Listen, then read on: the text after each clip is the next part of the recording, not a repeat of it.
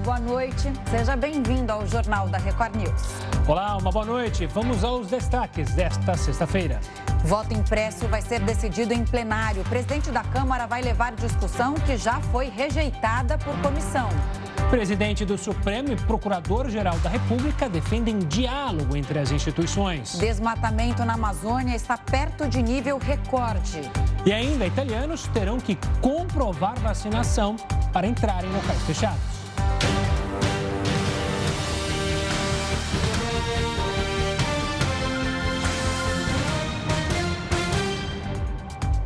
O presidente do Supremo Tribunal Federal, Luiz Fux, se encontrou hoje com o Procurador-Geral da República, Augusto Aras. O ministro do Supremo, Luiz Fux, convidou Augusto Aras para conversar sobre as relações entre o Judiciário e o Ministério Público. Eles reconheceram a importância do diálogo permanente entre as instituições. O encontro durou cerca de 50 minutos. O clima no STF nessa semana ficou mais agitado depois da tensão entre o presidente do Supremo e o presidente Jair Bolsonaro. Um outro momento, Motivo? As acusações de Bolsonaro sobre o sistema eleitoral e as críticas contra o judiciário. O presidente da República tem reiterado ofensas e ataques de inverdades a integrantes desta corte, em especial os ministros Luiz Roberto Barroso e Alexandre de Moraes, sendo certo que quando se atinge um dos integrantes, se atinge a corte por inteiro. Diante dessas circunstâncias, o Supremo Tribunal Federal informa que está cancelada a reunião outrora anunciada entre os chefes de poder, entre eles o presidente da República. A decisão foi tomada tempo depois que os ânimos esquentaram entre o presidente Bolsonaro e o ministro do Supremo Alexandre de Moraes. Bolsonaro ainda ameaçou o ministro, dizendo que a hora dele vai chegar respondendo à decisão de Moraes de prosseguir com a notícia-crime do Tribunal Superior Eleitoral. Ele determinou também a inclusão de Bolsonaro no inquérito das fake news, que investiga o financiamento e a disseminação de notícias falsas. O presidente do TSE, ministro Luiz Roberto Barroso, também tem sido alvo desses ataques. O procurador Augusto Aras ainda não se manifestou sobre as acusações. Lembrando que Bolsonaro ainda não apresentou as provas contra as urnas eletrônicas que havia prometido nas lives semanais. Por falar em urnas eletrônicas, o voto impresso irá para o debate no plenário. O presidente da Câmara, Arthur Lira, vai levar a discussão que já foi rejeitada ontem por uma comissão. Pela tranquilidade das próximas eleições e para que possamos trabalhar em paz até janeiro de 2023, Vamos levar, sim, a questão do voto impresso para o plenário, onde todos os parlamentares eleitos legitimamente pela urna eletrônica vão decidir. E eu friso, foram eleitos todos pela urna eletrônica. O plenário será o juiz dessa disputa, que, infelizmente, já foi longe demais. Muito obrigado a todos. Vamos conversar agora com o cientista político Leonardo Paz, que é pesquisador de inteligência internacional da Fundação Getúlio Vargas. Leonardo, uma boa noite ao senhor. Essa decisão do presidente da Câmara de levar para o plenário o projeto do voto impresso é comum? Como você vê essa posição, é, esse discurso também né, do, do Arthur Lira? Bom, primeiro, boa noite, é um prazer estar com vocês aqui mais uma vez. É, na minha avaliação, eu acho que na realidade é uma jogada inteligente do, do presidente da Câmara, porque é, por mais que algumas pessoas achem que é, não é usual você terminar a ser negado na comissão e ir para plenário, só que no final das contas, o Arthur Lira levando isso para plenário, ele pode conseguir matar esse problema. De maneira geral, presidente da Câmara sabe mais ou menos quais são os humores dos deputados, eles sabem mais ou menos é, é, o que tem chance de passar e o que não tem. E, ao que parece, ele acha que não tem chance de passar, então ele está tentando colocar essa plenária para meio que morrer de uma vez só. Até porque o próprio presidente, se ele não voltar atrás no discurso dele, ele já falou que isso é matéria para decisão da Câmara. Então, o Arthur Lira, ele tira um pouco do ombro dele, tem que determinar se vai ou não, sai, tira um pouco dele da reta e, ao mesmo tempo, ele consegue matar a questão em plenário. Leonardo, mas por mais que seja aprovado ou não seja aprovado em plenário, o presidente da Câmara fala em tranquilizar, em pacificar. Depois de tudo que ocorreu uma aprovação ou não da medida no plenário vai colocar panos quentes ou você acha que o estrago já foi feito? Ou seja, a gente vai ter uma eleição no ano que vem muito mais quente do que deveria ser? sem dúvida vai ser mais quente, independente desse debate de voto impresso ou não. Né? Quer dizer, o presidente Bolsonaro já tem esquentado a questão há bastante tempo, incluindo militares, entre outras coisas. Ah, é impossível saber se a coisa vai resolver ou não vai resolver. Só que o que eu acho é o seguinte: ah, na minha opinião, um pouco dessa questão da, do voto impresso e tudo mais é uma maneira do presidente sequestrar um pouco a pauta até a CPI, o presidente conseguia com frequência sequestrar a pauta de debate, colocando suas polêmicas, a gente está correndo atrás da polêmica dele. A CPI sequestra o debate. O, vocês aí no jornal começam a debater mais sobre a CPI e ele não consegue entrar. Vocês podem reparar que nesse período a gente quase parou de falar de CPI e agora só fala de voto impresso. Se eventualmente a, essa questão morrer na Câmara, talvez ele tente bater mais nisso mas ele sabe que não vai ter para onde ir, não, não vai ter chance de socorrer. Sempre vai ser um trunfo para ele dizer lá na frente, se ele eventualmente perder, que foi roubado, foi por fraude. Agora, o presidente pode tentar sequestrar mais uma vez o debate através de um outro tema. Né? A gente há duas semanas, há dois meses atrás, não estava discutindo sobre o voto impresso, né? Quer dizer, é uma ou outra pessoa, mas não tinha discussão efetiva sobre isso. Nesse momento tem. Leonardo, isso não é muita novidade, né? O presidente fala sobre voto impresso desde a época que, em que ele era deputado. É, ali no deputado federal na Câmara.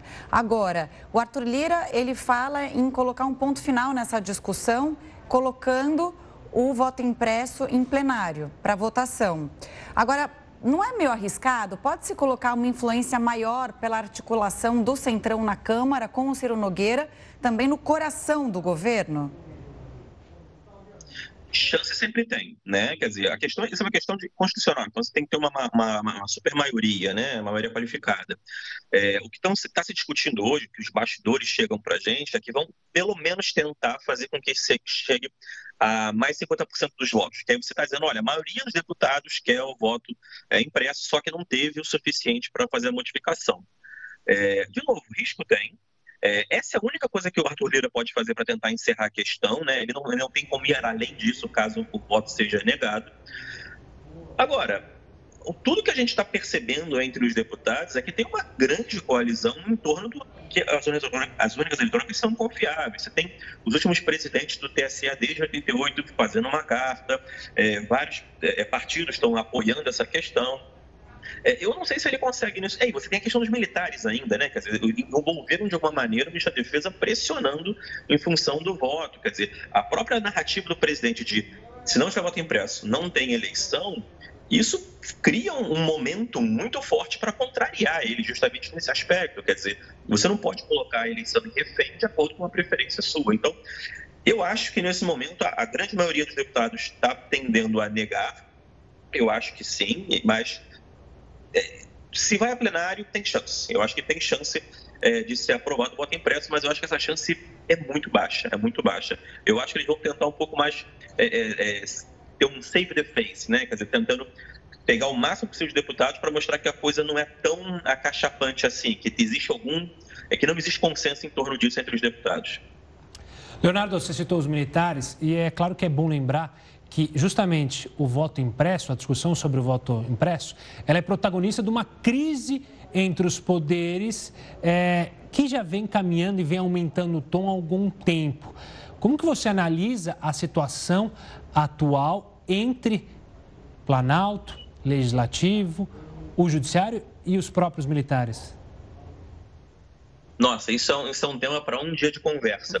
Mas eu acho que é o seguinte: é, os militares, mais ou menos, bom, a gente tem a impressão que a cúpula dos militares, especialmente, definitivamente o ministro da Defesa, compraram o narrativo do presidente. Né?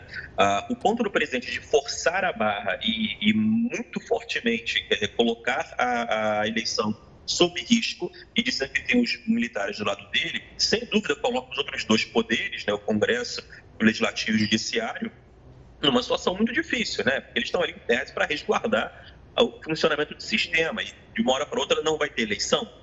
isso não vai funcionar assim, quer dizer, não deveria funcionar assim. Então, eu acho que, o, o dada a agressividade, eu acho que o grande problema dessa, dessa questão toda nem é tanto o conteúdo, de como é que a gente melhora as nossas eleições, né? esse não é o problema. O voto impresso vem sendo discutido há, há bastante tempo, a gente teve tanto no Fernando Henrique, tanto no Lula quanto com a Dilma, tiveram momentos de discussão sobre voto impresso. Só que isso mal chegou na imprensa, ele falou assim um dia ou outro, quer dizer, não tinha esse debate todo. A forma como o Bolsonaro está fazendo isso, atacando frontalmente o Supremo em torno dessa questão, é onde ele está é, criando mais arestas e me, me parece que ele está é, é, comprando efetivamente uma guerra com o Supremo com a gradação das agressões que ele vem fazendo em relação ao Supremo. Resta saber, para encerrar esse ponto, é, é, esse meu comentário, o, se o Congresso vetar isso, quer dizer, é, não, votar pelo não, o quanto ele vai voltar a artilharia dele para o Congresso também. Essa é uma questão a ser vista no futuro próximo. Presidente que, inclusive, falou em ultrapassar as quatro linhas né, da Constituição. Há um, um, risco aí, vamos ver como ele vai se comportar depois dessa votação em plenário. Leonardo Paz, muito obrigada pela sua entrevista ao Jornal da Record News. Olha, uma pesquisa mostra que o preço médio da gasolina atinge R$ 6,00. A gente volta em instantes com essa e com outras informações. O Jornal da Record News está de volta e você pode acompanhar a gente ao vivo no R7, no YouTube, no Facebook, no Twitter e no aplicativo da Record News. Olha, vamos falar do seu bolso? Preste atenção, o preço médio da gasolina chegou a R$ 6,00 no mês de julho. Na prática, o preço do combustível passou a pesar 24% a mais no bolso do consumidor. A comparação é entre os meses de julho e janeiro deste ano. No começo de fevereiro, a média foi de R$ 5,00. Dois fatores explicam a alta do, da gasolina e dos combustíveis em geral. Em primeiro lugar, preço do petróleo. O preço do petróleo é um impacto muito grande sobre o custo da gasolina. Em segundo lugar, cotação do dólar. Como o preço do petróleo é um preço internacional, é um preço definido em dólares, a cotação do dólar é importante para a gente converter para reais o valor desse custo. E aí a gente pode entender o aumento do preço da gasolina. A preocupação com o valor do combustível não é algo isolado. Todo o país sentiu os reflexos dos aumentos entre os meses de junho e julho. Mas os consumidores do Nordeste foram os mais prejudicados. Já o Sudeste teve a menor alta. Entre os estados, o Acre é o campeão. O litro da gasolina chegou a R$ 6,41. O governo federal faz hoje o pagamento do auxílio emergencial para 110 mil mulheres chefes de família. Elas tiveram o benefício revisado esta semana. Serão pagas de uma vez só as parcelas retroativas. O valor poderá ser movimentado no aplicativo Caixa Tem. Os saques estarão liberados a partir do dia 9 de agosto. Para as mulheres que estão no Bolsa Família, o pagamento é feito de acordo com o calendário do programa. E olha, o Dia dos Pais é no próximo domingo. E como todos os anos, alguns presos podem deixar as penitenciárias para encontrarem a família. Vamos falar com o Heroto, isso é tema para o Heroto Barbeiro. Heroto, tema polêmico. Quem tem direito às famosas saidinhas? Gustavo, realmente é um tema polêmico. Cada vez que há uma saidinha dessa, o anterior a essa foi o Dia das Mães, é muito polêmico, porque muitas vezes as pessoas estão envolvidas com violência contra os próprios pais. E numa hora como essa, eles podem sair. Agora você vai dizer, bom, mas por que, que existe isso no Brasil? Tem uma lei chamada Lei da Execução Penal, é ela que estabelece. E o propósito disso qual é? É provocar uma ressocialização, ou seja, que a pessoa possa voltar gradativamente, ela possa recuperar e ela possa voltar à sociedade.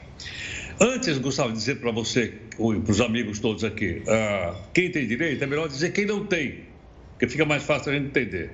Então, quem é que não pode sair? Quem cometeu um crime hediondo, que teve morte ou estupro, não tem direito. Então, cometeu um crime hediondo, não tem direito a essa saidinha. Quem é que tem direito? São aquelas pessoas que estão no chamado regime semi-aberto, e é estabelecido lá pelo Tribunal de Justiça. Só para ter uma ideia, eu vi dois aqui. Maranhão tem 812 pessoas que vão sair, no Espírito Santo 1.400. É mais ou menos por aí em cada estado da Federação Brasileira. Agora, para que ele possa sair, primeiro, tem que ter bom comportamento. Segundo, ele tem que estar cumprindo a pena no semi-aberto, senão também não tem direito. E outra coisa, ele tem que cumprir um pedaço da pena. Vamos ver se dá para a gente entender. É, se ele é réu primário, primário quer dizer, se ele praticou um crime pela primeira vez na vida e foi condenado a 20 anos de cadeia, um crime grave, se ele cumpriu três anos e meio, ele pode sair. Ele pode ir na saidinha, senão ele não pode. Se ele cometeu um crime grave pela segunda vez e pegou 20 anos, ele só pode sair depois de cinco anos de pena. Então, quem tem menos pena sai antes, quem tem mais pena sai depois. Então, é isso que estabelece a lei do nosso país. Agora, curiosamente, se a gente vai olhar, por exemplo, para outros países do mundo, a gente não encontra legislação semelhante. Eu estava dando uma olhadinha lá nos Estados Unidos, já expliquei aqui que lá a lei penal, ela varia, ela varia de estado para estado, é uma lei estadual. Mas tem uma lei federal, aí ela vale para todo o país. Houve uma tentativa na época do presidente Obama de adquirir alguma coisa semelhante a essas saidinhas brasileiras, mas isso não avançou lá nos Estados Unidos. E a última questão que talvez a gente tenha que pensar: bom, será que as ruas vão ficar mais inseguras? Eu já vi várias pessoas mandarem aqui, vai aumentar a insegurança. Não é a minha opinião, é a opinião das pessoas que mandaram para cá. E outra coisa também aqui para a gente encerrar aqui é o seguinte: será que essas pessoas voltam depois de uma semana? Será que elas voltam? E aí eu fui olhar um dado aqui, diz o seguinte, a maior parte volta. 95% das pessoas voltam, apenas 5% não voltam. Mas, bom, mas e aí? O que, que acontece com elas? Bom, aí elas perdem a progressão da pena e elas voltam para o regime fechado. Portanto, é? o passo importante para a ressocialização é essa. Agora, se exige também uma contrapartida. É uma característica do direito brasileiro, polêmico, como você lembrou na abertura, mas que segue aí no nosso país. É um direito, né, Heródoto? Agora, você começou a sua participação hoje aqui falando do Dia dos Pais. Como vai ser o Dia dos Pais aí? Você acha que vai ganhar presente? Ah, eu vou. Eu já, tô, já falei para os meus, meus dois filhos. Se não tiver presente, nem vai entrar aqui em casa. Você aceita pijama, né? Meu pai, por exemplo, falou... A gente dava todo ano pijama para ele. Ele falou, esse ano eu não quero pijama, viu, gente? pode ser um pijama, pode ser, né? Uma pantufa. Pode, pode, pode ser um par de pantufa. pantufa bem quietinha, cai bem, cai bem. Verão, daqui a pouco a gente volta a se falar, hein?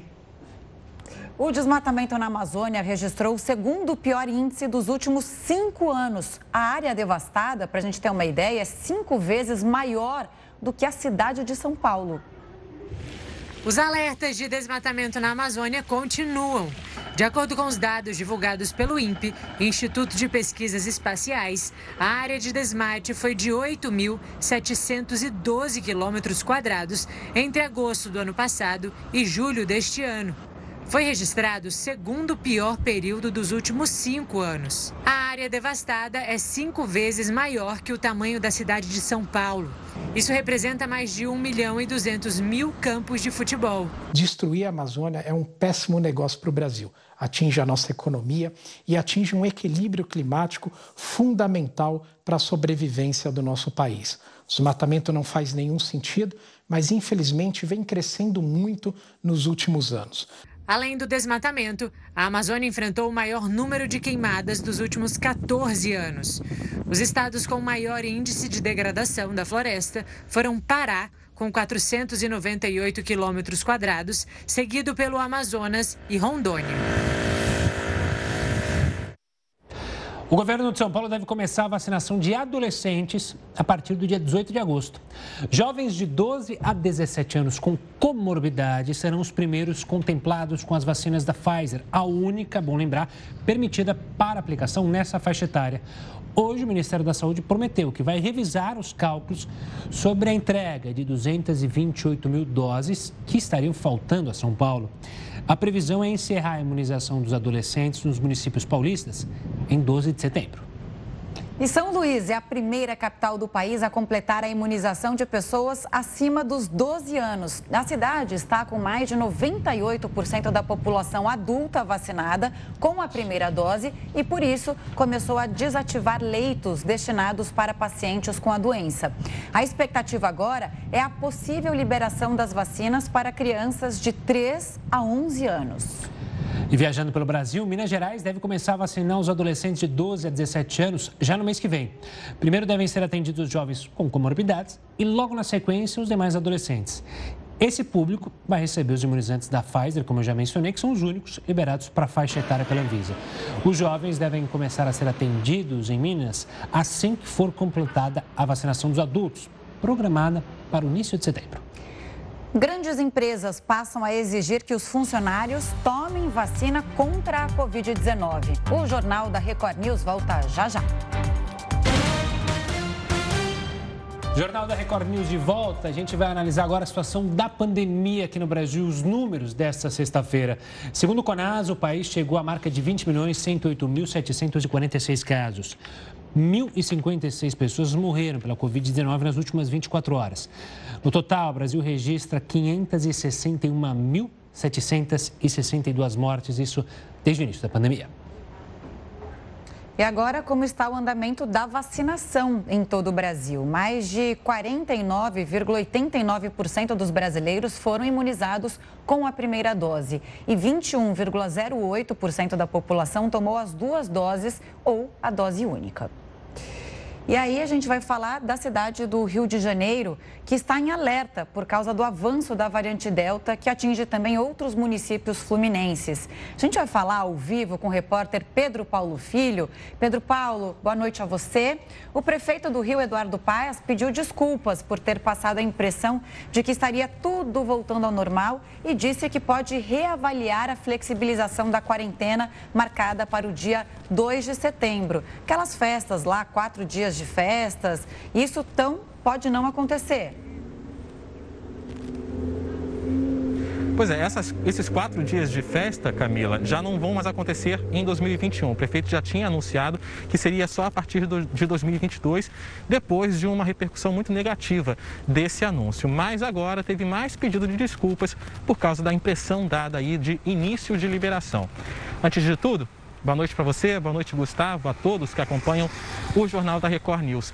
Esse pedido de desculpas foi feito durante a apresentação de mais um boletim epidemiológico, que mostrou que a capital fluminense voltou a ter crescimento de casos de Covid no acumulado de 10 dias. Ontem a gente trouxe aqui no Jornal da Record News que nessa semana os números estavam bem abaixo do normal. Mas a Secretaria Municipal de Saúde disse que, com a informação e notificação de casos a partir da data de início dos sintomas, os números foram atualizados. E aí a Secretaria liga esse avanço da pandemia, dos números, ao avanço também da variante Delta, circulação dela aqui na capital fluminense. O prefeito Eduardo Paes voltou a frisar que essa flexibilização, permissão para público em shows, boates, festas em ambientes fechados com metade da capacidade, isso só vai acontecer se algumas metas forem alcançadas, como, por exemplo, vacinação de 90% de, dos adultos com pelo menos a primeira dose e também a queda no número de internações. Caso contrário, dia 2 de setembro pode não ter essa reabertura. Vamos acompanhar.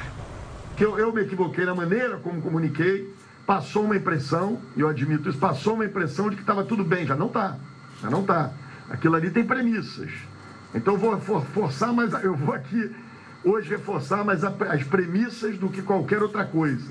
Né? A gente tem um plano de abertura, queremos cumprir um plano de abertura, mas se o cenário epidemiológico piorar, acabou o plano de abertura. Vamos voltar para, vamos pensar em outras coisas para uh, evitar uh, o espalhamento da doença, para ser muito objetivo. Então, vamos colaborar, vamos trabalhar, porque o cenário epidemiológico, para a gente seguir aquela abertura, tem que se manter.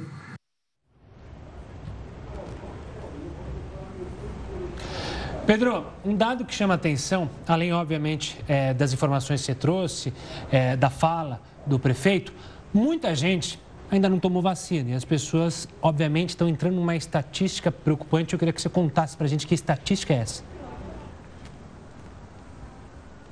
Pois é, a gente aqui no Rio de Janeiro, na capital fluminense, tem 88% dos leitos disponíveis ocupados, isso para a Covid-19. E aí, durante esse, essa divulgação do boletim epidemiológico, o secretário municipal de saúde, Daniel Sorães, trouxe um índice faz um alarme alarmante e também traz a importância da vacinação. Segundo ele, 95% das pessoas que estão internadas, ocupando aí esses leitos, elas já poderiam ter tomado pelo menos uma dose da vacina, mas não procuraram os postos de saúde. Ou seja, apenas 5% dos que se imunizaram precisaram de algum tratamento médico mais intensivo, precisaram procurar os postos de saúde e os hospitais. Até agora, mais de 237 mil pessoas aqui no Rio de Janeiro já poderiam ter tomado pelo menos uma dose, mas não procuraram os postos. A partir de setembro, a Prefeitura, portanto, vai fazer uma busca ativa dessas pessoas para tentar convencê-las da importância da imunização. Caso contrário, essas medidas que estão sendo previstas para a liberação podem não acontecer por causa da baixa cobertura vacinal. Bom, mas enquanto tem essa preocupação das pessoas que não se vacinaram e do avanço da variante Delta, a Prefeitura também já está vendo festa para o final do ano, mesmo dizendo que pode não haver a reabertura agora, que pode rever toda essa situação. Hoje foi publicado no Diário Oficial do município o edital convocando empresas para participarem da festa do Réveillon que esse ano vai acontecer em 11 pontos, com shows e também queima de fogos. O principal ponto vai ser na praia de Copacabana, como é tradicional, na zona sul da cidade. Bom, o edital ele traz também um porém. Essas festas só vão acontecer se a pandemia, até lá, estiver controlada. Bom, uma última notícia para a gente fechar essa sexta-feira, até trazendo uma esperança para quem estava precisando de vacina. Algumas cidades brasileiras suspenderam a segunda dose da AstraZeneca por falta de doses a Fiocruz acabou de informar que está liberando para o Ministério da Saúde um lote com um milhão de doses. Um exemplo aqui no Rio de Janeiro é a cidade de Niterói, que suspendeu a aplicação da segunda dose da AstraZeneca e agora vai poder retomar o calendário. Camila e Gustavo. Pedro, sempre bom que você termina com uma boa notícia, né? Como eu disse ontem, já virou tradição. Gostei que você destacou esse ponto positivo ali, na, na toda essa fala preocupante, né? Esse cenário preocupante aí no Rio de Janeiro. Agora, Queria falar para você, para o Gustavo e para quem está em casa. A importância da vacina, de se vacinar, é exatamente isso. Não quer dizer que você não vá pegar Covid-19, mas a pessoa fica protegida de ser internada e protegida de não morrer. Quer dizer, o caso não fica grave. Então, a gente faz aqui mais um pedido e mais um alerta da importância de vacinar contra a Covid-19. Muito obrigada pela sua participação aqui. Bom final de semana para você, Pedro. Agora, vamos falar do cenário internacional, porque italianos terão que comprovar que foram vacinados contra o coronavírus para entrar em restaurantes e locais fechados. O passe também será obrigatório em cinemas e instalações esportivas. Além da Itália, a França também adotou o comprovante de vacinação para indicar que a pessoa está imune a casos graves da doença. O cantor norte-americano Kanye West ofereceu vacinas aos fãs no lançamento do seu novo álbum. Olha só, a ação foi divulgada nas redes sociais do estádio que sediou o evento. O rapper deixou disponíveis vacinas da Pfizer para os fãs que fossem na audição de lançamento do novo álbum, chamado Donda, em homenagem à mãe dele. Kanye West teve Covid em outubro do ano passado. E, segundo a influencer Kim Kardashian, Kim Kardashian, que foi casada com o cantor, ele enfrentou momentos muito difíceis quando contraiu a doença. Ainda nos Estados Unidos, grandes empresas americanas passaram a exigir que os funcionários tomem a vacina contra a Covid-19. Disney Netflix, Google e Facebook são algumas das gigantes que tornaram obrigatória a vacinação dos funcionários. Essa alta no contágio do coronavírus nos Estados Unidos foi o que pressionou as empresas a tomarem essa medida. Os funcionários públicos também precisam ser imunizados, ou então apresentar os testes semanais negativos para a doença. Apesar da vacina estar disponível para todos os norte-americanos, o governo tenta convencer parte da população a ser imunizada. Os estados em que a taxa de vacinação é baixa têm enfrentado uma piora na pandemia. Agora, a dúvida é se essas grandes empresas também pretendem fazer a exigência aqui no Brasil.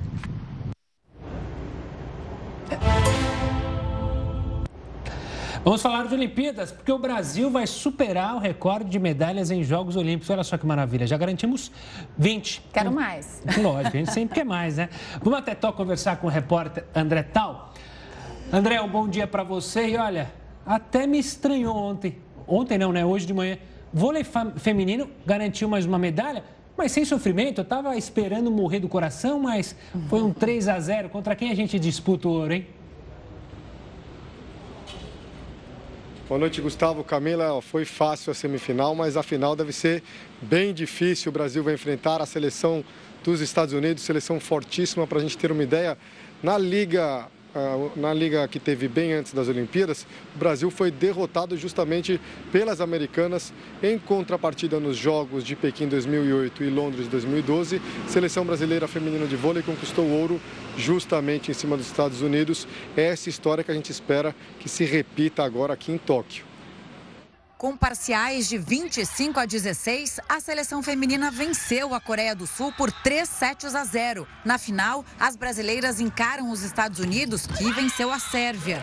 As duas equipes já se enfrentaram em outras duas finais olímpicas, nos Jogos de Pequim em 2008 e em Londres em 2012. Nas duas oportunidades, as meninas do Brasil ficaram com a medalha de ouro contra as americanas. Boa sorte para a seleção brasileira feminina de vôlei na final, mas olha, antes da partida, a equipe teve que superar um problema fora das quadras. A jogadora Tandara foi suspensa dos jogos e já voltou ao Brasil depois que o resultado de um exame antidoping deu positivo para uma substância proibida. A defesa da jogadora divulgou uma nota afirmando que até o momento sequer foi analisada a contraprova da urina da atleta e demonstrou confiança plena na comprovação de que a substância ostarina entrou acidentalmente no organismo da atleta e que não foi utilizada para fins de performance esportiva. O advogado diz ainda que Tandara não vai se pronunciar sobre o caso isso por causa do segredo de justiça imposto ao processo. Na despedida do Japão, Tandara só conseguiu mandar uma mensagem de agradecimento pelo apoio. Gente, muito obrigada. Só isso, só agradecer. E olha, além do vôlei, o Brasil foi bem em outras modalidades. O Abner Teixeira do boxe, ele recebeu a medalha de bronze, que ele esperou bastante para receber, mas merecidamente recebeu a medalha de bronze do peso pesado. Teve também o Isaquias Queiroz da canoagem, ele foi muito bem nas classificatórias da categoria individual de mil metros, está na semifinal e ainda no hipismo a equipe brasileira de salto, ela teve algumas falhas, mas ficou em oitavo lugar e está classificada para a grande final, viu? Camila Gustavo. André, quero saber de mais medalhas. O que, que a gente tem que ficar de olho, né? Nesse último final de semana de Olimpíadas, daqui a pouco você está já aqui de volta para casa. O que, que a gente precisa assistir é, nessa madrugada e amanhã de manhã? Estou querendo voltar logo para casa, mas antes disso quero celebrar muitos ouros e a gente tem muitas possibilidades, viu, Camila? São Acho que cinco medalhas de ouro ainda o Brasil pode conquistar. Tem o futebol masculino, tem também o vôlei feminino, tem duas finais no boxe, tem a canoagem, ainda tem o hipismo que pode surpreender. Então é bom ficar de olho porque nesse finalzinho de Olimpíada o Brasil pode fazer bonito e a gente comemorar bastante. Ô André, bom final de cobertura aí para você. Bom dia aí em Tóquio. Bom final de semana, viu? Bom, a gente fala agora dos incêndios florestais. A gente tem batido bastante nessa tecla, né? Já duram três semanas na Califórnia as chamas lá nos Estados Unidos. Os incêndios florestais continuam avançando no norte da Califórnia, nos Estados Unidos. Casas foram queimadas e milhares de pessoas foram forçadas a deixar as residências. As equipes de combate tentam a todo momento frear o fogo. As altas temperaturas e ventos fortes dificultam ainda mais o trabalho dos profissionais. Na Grécia, o problema também continua. Helicópteros jogam água para controlar os 56 focos do país. Também houve pedidos de evacuação dos moradores das regiões atingidas. Pelo menos 20 pessoas ficaram feridas e uma pessoa morreu depois de uma queda de um poste em Atenas. Julho tem a menor produção de veículos em 18 anos. Não saia daí, o jornal da Record News volta já já. O Jornal da Record News está de volta e você pode acompanhar a gente ao vivo no R7, no Facebook, no YouTube, no Twitter e também no aplicativo da Record News. Com a reabertura gradual de atividades comerciais e o avanço da vacinação no Brasil, aumenta a expectativa do comércio para o Dia dos Pais. A data deve movimentar cerca de 22 bilhões de reais. A gente conversa justamente com José César da Costa, presidente da Confederação Nacional de Dirigentes Logistas. Uma boa noite, José. Obrigado pela participação aqui conosco. Como é que está o movimento em tempos de pandemia? A gente falou num valor de 22 bilhões. Esse é um resultado bom, médio, está ok? Qual é a avaliação? Porque quando a gente joga um número assim, pode parecer algo muito bom, mas é, traduz para a gente esse número. Boa noite, Gustavo. É, nós estamos no momento né, de mudança, no momento de retomada. É, nós, se voltarmos né, em 2000, no ano passado, 2020, nós tínhamos praticamente mais de 500 mil empresas fechadas, com, com uma redução de praticamente 35% dos seus funcionários. Nós tínhamos também é, praticamente quase 3 milhões de empregados, com praticamente 10,3 de pessoas afastadas pelo, pelo, pela pandemia. Então, é, nossas pesquisas demonstram uma retomada, a volta ao novo normal. Como você já disse, são mais de 22,35 bilhões né, que, que, deverão circular né, é, agora até domingo e as pessoas sim estão sentindo segura. Elas estarão indo né, às ruas também, é claro, é, de forma presencial e com o avanço da vacina, praticamente, como foi falado há pouco, nós temos praticamente hoje quase 50% de pessoas já com, a, com, a, primeira dose, praticamente 44 milhões ou 21% com a segunda dose. Então, isso traz tranquilidade, traz segurança e, e estamos, de fato, preparando né, para uma retomada, para uma normalidade, eh, se Deus quiser. O Dia dos Pais será será o primeiro teste né, de retomada eh, para o segundo semestre. José Camila aqui falando, boa noite a você. O ano boa passado, noite, o ano passado, é, a gente viu um Dia dos Pais meio com só lembrancinhas, né? As pessoas não estavam se sentindo seguras para gastar, até porque muita gente perdeu o emprego. Esse ano, qual é o perfil do presente? Quantas pessoas querem gastar? É, como vai ser esse Dia dos Pais na prática ali? As pessoas já começaram a comprar? Sim, as pessoas estão comprando, as pessoas estão saindo. É, nós vamos ter um crescimento né, de praticamente 25% em relação a, a 2020, 2021 então, desculpa, 2020. Então, é, existe uma expectativa, um otimismo muito grande. As lojas estão preparadas é, com, com, os usos naturais né, de, de álcool gel, de, de, de distanciamento, também é, estão utilizando, né, exigindo as máscaras, né, que também é importante nesse momento. Então, nós temos sim um otimismo muito grande. O varejo tem um papel fundamental nessa retomada porque né, nós estamos direto com as pessoas, estamos comunicando direto com o consumidor. Então, nesse momento de retomada, nesse momento né, onde nós acreditamos né, que estaremos vivendo um novo momento, é, eu tenho certeza absoluta que estaremos sim conquistando novos clientes, que estaremos também recebendo as pessoas né, nas nossas lojas e dentro do shopping, dentro do comércio de rua, dentro de shoppings populares, é, será um momento muito importante.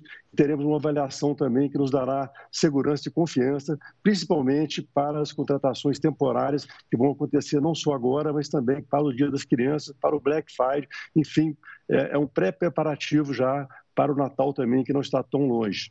Então, estamos muito otimistas. José, você falou justamente da compra nos shoppings, nas lojas, mas o e-commerce ajudou muito no ano passado a, as pessoas continuarem comprando. Já tem uma perspectiva de como será a participação das vendas online nesse Dia dos Pais? Sim, é, o e-commerce cresceu muito, né? A pandemia acelerou. Né? O e-commerce já, é claro que já né, estava, é, nós estávamos já preparados para esse crescimento, não de forma tão rápida. Então, é, essa insegurança que as pessoas tiveram e depois a segurança também de poder comprar e receber os seus produtos é, de forma rápida, com segurança, é, levou a um grande crescimento. Hoje nós temos 47% já é, buscando a internet nos dias dos pais, segundo a nossa pesquisa, praticamente 29% né, estarão é, indo aos shoppings, né, shoppings de rua também, aos shopping centers, e teremos também é, praticamente é, uso de sites, de aplicativos. É, estão, provavelmente o pequeno empresário utiliza hoje né, a mídia social mais comum, que é o Zap, Instagram, o Facebook e outros tipos de, de aplicativos que existem no mercado, mas é, eles estarão sim com praticamente quase 50% é, estarão utilizando esses meios digitais para poder prestigiar e para poder levar o presente para a pessoa querida, que é o que, serão eh, os pais, né, que estarão sendo homenageados agora no próximo domingo.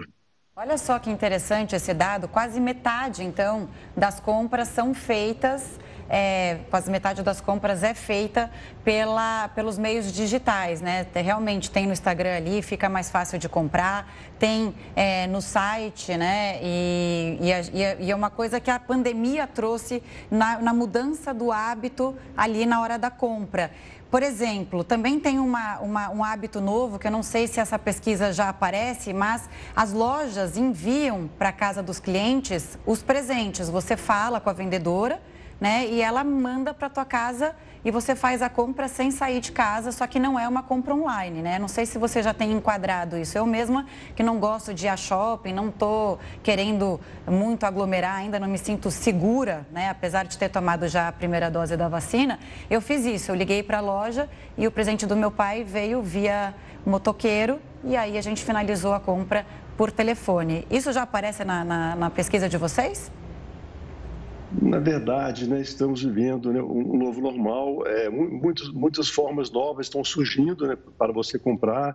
É, os nossos empresários estão investindo nessa nova tecnologia e é claro que, como você disse, a segurança de receber em casa é, de forma rápida. Né, tem, tem sites que, que, entregam praticamente, dependendo da distância, né, praticamente em 24 horas. Agora, é claro, como se trata de um Brasil e depende também da fonte da entrega, poderá demorar alguns dias. Mas nos dias dos pais, é, de forma especial, aqueles que queriam comprar, né, já compraram, porque estão praticamente né, é, na véspera do Dia dos Pais. Então, é, existe uma necessidade de prever e de antecipar essas compras. Mas essa metodologia que você colocou também, esse método é um método é, de inovação, é um método fantástico, né? E a cada dia nós estaremos inovando e buscando uma forma mais rápida e mais prática, é, utilizando né, de forma remota as mídias que estão à nossa disposição. José César, obrigado pela participação e que as expectativas se comprovem, que a gente tenha um Dia dos Pais movimentando bem a economia para a alegria dos lojistas. Um forte abraço e até a próxima. Dia dos Pais no novo normal, né? Vamos ver como vai ser. O governo do Paraná decretou situação de emergência hídrica. O objetivo é garantir as condições mínimas de abastecimento da população. Vários estados ainda não iniciaram as medidas contra a falta de água, mas no Paraná foi assinado um decreto de situação de emergência por 90 dias. O estado já tinha uma restrição na região metropolitana de Curitiba e no sudeste paranaense. Com o decreto, empresas de saneamento devem garantir o abastecimento público de água no estado, mas com algumas restrições. As empresas que prestam esses serviços ficam autorizadas a executar rodízios de água de 24 horas. Eles devem acontecer desde a interrupção até a retomada do abastecimento. A falta de chuva agrava a situação da crise hídrica, que já dura mais de dois anos no Paraná. A produção de veículos caiu 2% em julho. Foi o pior resultado em 18 anos. Foram fabricados pouco mais de 163 mil veículos, entre carros, caminhões e ônibus. As vendas também tiveram redução parecida. E as exportações caíram mais de 18% no período. O grande problema na produção são os componentes elétricos, em especial semicondutores, que são importados e estão em falta, não só no Brasil, mas em todo o mundo. A Polícia Rodoviária Federal começou a treinar os policiais para usar, além do bafômetro, agora o drogômetro. Além de álcool, o equipamento é capaz de identificar o consumo de drogas, né, Heródoto Barbeiro? Conta pra gente quais são as penas para quem for pego, como vai funcionar esse drogômetro? Olha, Camila, vai, vai funcionar mais ou menos como um bafômetro. Né? Bafômetro, o sujeito assopra e se ele tiver com aquele bafo de onça, imediatamente, ele imediatamente é, é pego lá. Agora vai valer o seguinte: se o cidadão usou cocaína, maconha ou anfetamina, a hora que ele assoprar o, o dragômetro, vai mostrar também. As penas são a mesma, não é diferente. É igual para um, igual para outro. Então vamos lá. O cidadão que for pego com níveis então de, de álcool ou agora de droga acima do permitido, a multa é de R$ 2.900 e ele perde a carteira de motorista durante 12 meses. Vale para um e vale para outro. Se ele for pego de novo, a multa vai para R$ 5.800. Se o cara for pego de novo, ele pode pegar quatro anos de cadeia. Aí você diz, bom, mas o cidadão pode se recusar a assoprar o bafômetro ou o dragômetro? Pode, porque a legislação brasileira diz que ninguém é obrigado a produzir provas contra si mesmo. Se ele vai perceber que ele vai ser pego, eles não, não quero. Tudo bem. E daí o que acontece? Bom, se ele recusar, ele recebe uma multa pesadíssima, como essa que eu citei agora, e também vai perder a CNH, a carteira de motorista, durante 12 meses. Agora, o que é interessante é o seguinte: interessante é que o álcool ele é responsável por 30% dos acidentes nas estradas de uma maneira geral, pela morte das pessoas. E o tal do dragômetro vai ser utilizado a partir do mês que vem nas estradas federais, porque é uma iniciativa do Ministério da Justiça. Então, o, o policial federal rodoviário pode parar e pedir para a pessoa soprar o chamado dragômetro. Detalhe: quanto é que o governo gastou com isso? Nada, absolutamente nenhum tostão. Por quê? Porque a grana foi uh, conseguida na apreensão que foi feita em produtos, em produtos, perdão, produtos roubados dos próprios traficantes. Então, a prisão do, do, da droga pela, pelo, pelo governo federal é que gerou o dinheiro para comprar o drogômetro. Então, isso aqui vai provocar polêmica. Porque já se fala em liberação da maconha a nível de, como é que eu vou dizer? De diversão. Recreativo, né? Não é isso não. Exatamente. Mas vai ser a mesma coisa como o álcool. O álcool também é liberado para diversão, mas se você tomar álcool e dirigir, quer dizer, você não vai poder fumar maconha e dirigir, ainda que possa vir alguma liberação aí para a utilização da maconha vai ficar mais uh, segura as estradas, porque, logicamente, você não imagina uma pessoa andando com um carro aí a 100, 120 por hora, depois de ter tomado qualquer tipo de droga, seja álcool, seja maconha ou cocaína. Qualquer ação que inibe né, acidente, eu acho que é válida, né, Heródoto? Claro. Bom, feliz dia dos pais, papai Heródoto Barbeiro. Bom dia dos pais. Aproveite, aproveite, o final de semana, aproveite a data. Depois conta o presente na segunda-feira, hein? Tchau. Vou mostrar a pantufa, a pantufa. Boa. E olha, o Brasil está em segundo colocado no ranking de países que mais são alvo de cyberataques do mundo. O Jornal da Record News volta em um minuto. É um minuto mesmo. O Brasil está em segundo colocado no ranking de países que mais são alvo de cyberataques no mundo. O país superou os 439 mil ataques em 2021 e fica atrás apenas dos Estados Unidos. O estudo, feito por uma empresa de cibersegurança, também mostra que de um total de 6 milhões de ataques cibernéticos no mundo, mais de 7% ocorreram aqui no Brasil. A terceira colocada é a Coreia do Sul. E o WhatsApp tem uma nova função que permite enviar fotos e vídeos que só podem ser vistos uma única vez. O objetivo é dar privacidade para quem quiser compartilhar algum arquivo e impedir que ele fique acessível para outros contatos.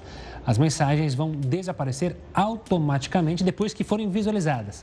Para ter acesso ao recurso, é preciso usar a versão mais atual do aplicativo. E o Jornal da Record News fica por aqui, mas antes, né, Gustavo, a gente preparou aqui, ó. A gente vai desejar um feliz Dia dos Pais a todos os pais que nos assistem. E aí, roda aí, olha aí, meu pai Fernando. Um beijo, pai. Esse é o meu pai já falecido, me deixou, mas ainda está aqui comigo sempre. Olha aí, a Jéssica, o pai dela, Francisco. Vamos ver o Eufrides? É, ah, o Eufrides, nosso editor-chefe, com o pai dele, também o Eufrides. Vinícius e o André, nessa foto aí, ó. Agora vem a nossa dama, a Damares e o pai dela, o Antônio. Tem o Tiago também, nosso chefe, com os filhos Tiaguinho e Frederico. Faltou aí a Helena. Tem o Gabriel, Gabi e o Antônio, pai dele. Tem o João, nosso produtor, e o Jorge, pai dele. A Larissa com o paizão lá viajando com o João. A Maria e o Nabil, Olha só que fofos, numa partida de futebol. No Fantástico. E o Rafael, nosso filho palmeirense, com o pai Diniz e a filha dele, Manuela. Olha lá, Manuela Caiado aí, ó. Tem o pai dela aí, já aproveitando que ela está na tela, ela chega com o News das 10. Boa noite para você. Um ótimo final de semana. A gente se encontra na segunda-feira. Olha meu pai mais uma vez aí. Ah, colhendo fechado você. Que maravilha. Um ótimo final de semana. Eu vejo vocês amanhã. Estou de plantão. Tchau, tchau.